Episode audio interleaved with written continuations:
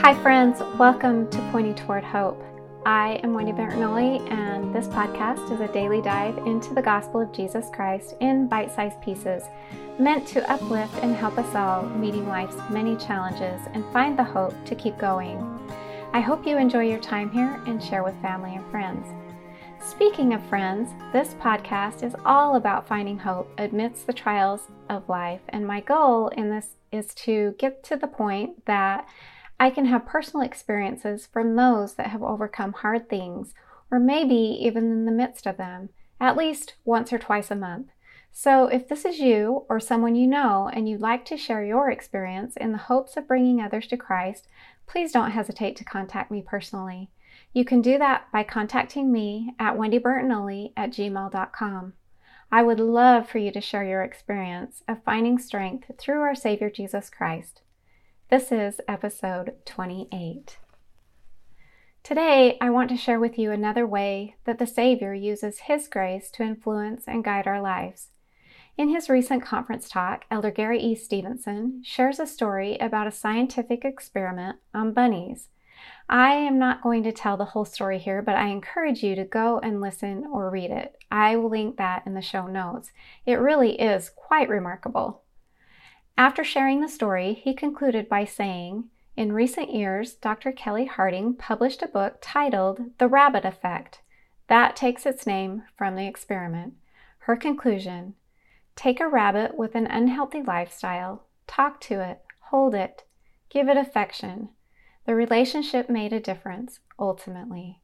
She, clu- she concludes What affects our health in the most meaningful ways has as much to do with how we treat one another how we live, and how we think about what it means to be human. Now, apply that to the way the Savior taught us. In the New Testament, in John 13:34, we are commanded to love one another as I have loved you, that ye also love one another. But it seems this simple commandment is often overlooked in today's world. Everywhere we turn, we find judgment cast upon others. Whether it be a disagreement on social media that sparks heated discussions and contentious encounters with people we may not even know, to neglect and abandonment of those who may be less fortunate or afflicted in such a way that we feel repelled by them, and so we fear getting involved. That is not Christ's way.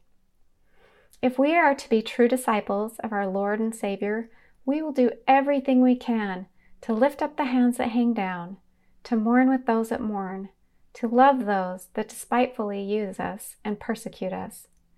None of us are any better than another. We are all God's children, and we all deserve the love of a God that loves all of His children deeply. Yes, some are harder to love than others, but that's not our call to make. We are commanded to love one another as I have loved you.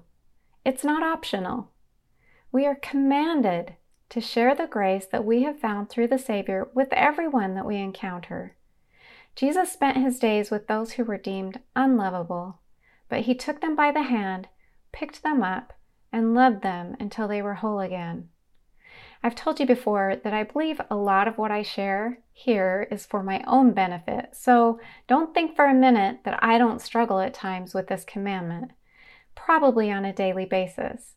We are human. We are going to make mistakes and hurt people. That's part of how life is on this side of the veil. But I think we owe it to our Savior, who gives us so much grace, more than we could ever handle, to then turn that grace, that strength, that love to someone in desperate need of the rabbit effect.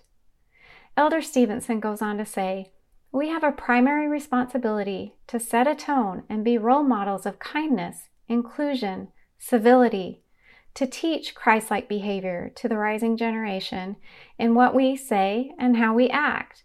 It is especially important as we observe a marked societal shift toward division in politics, social class, and nearly every other man made distinction. The Lord expects us to teach that inclusion is a positive means towards unity and that exclusion leads to division. My invitation to you today is to soften your heart. Open your eyes to see and your ears to hear those around you that are suffering or are in need of the grace that our Lord promises.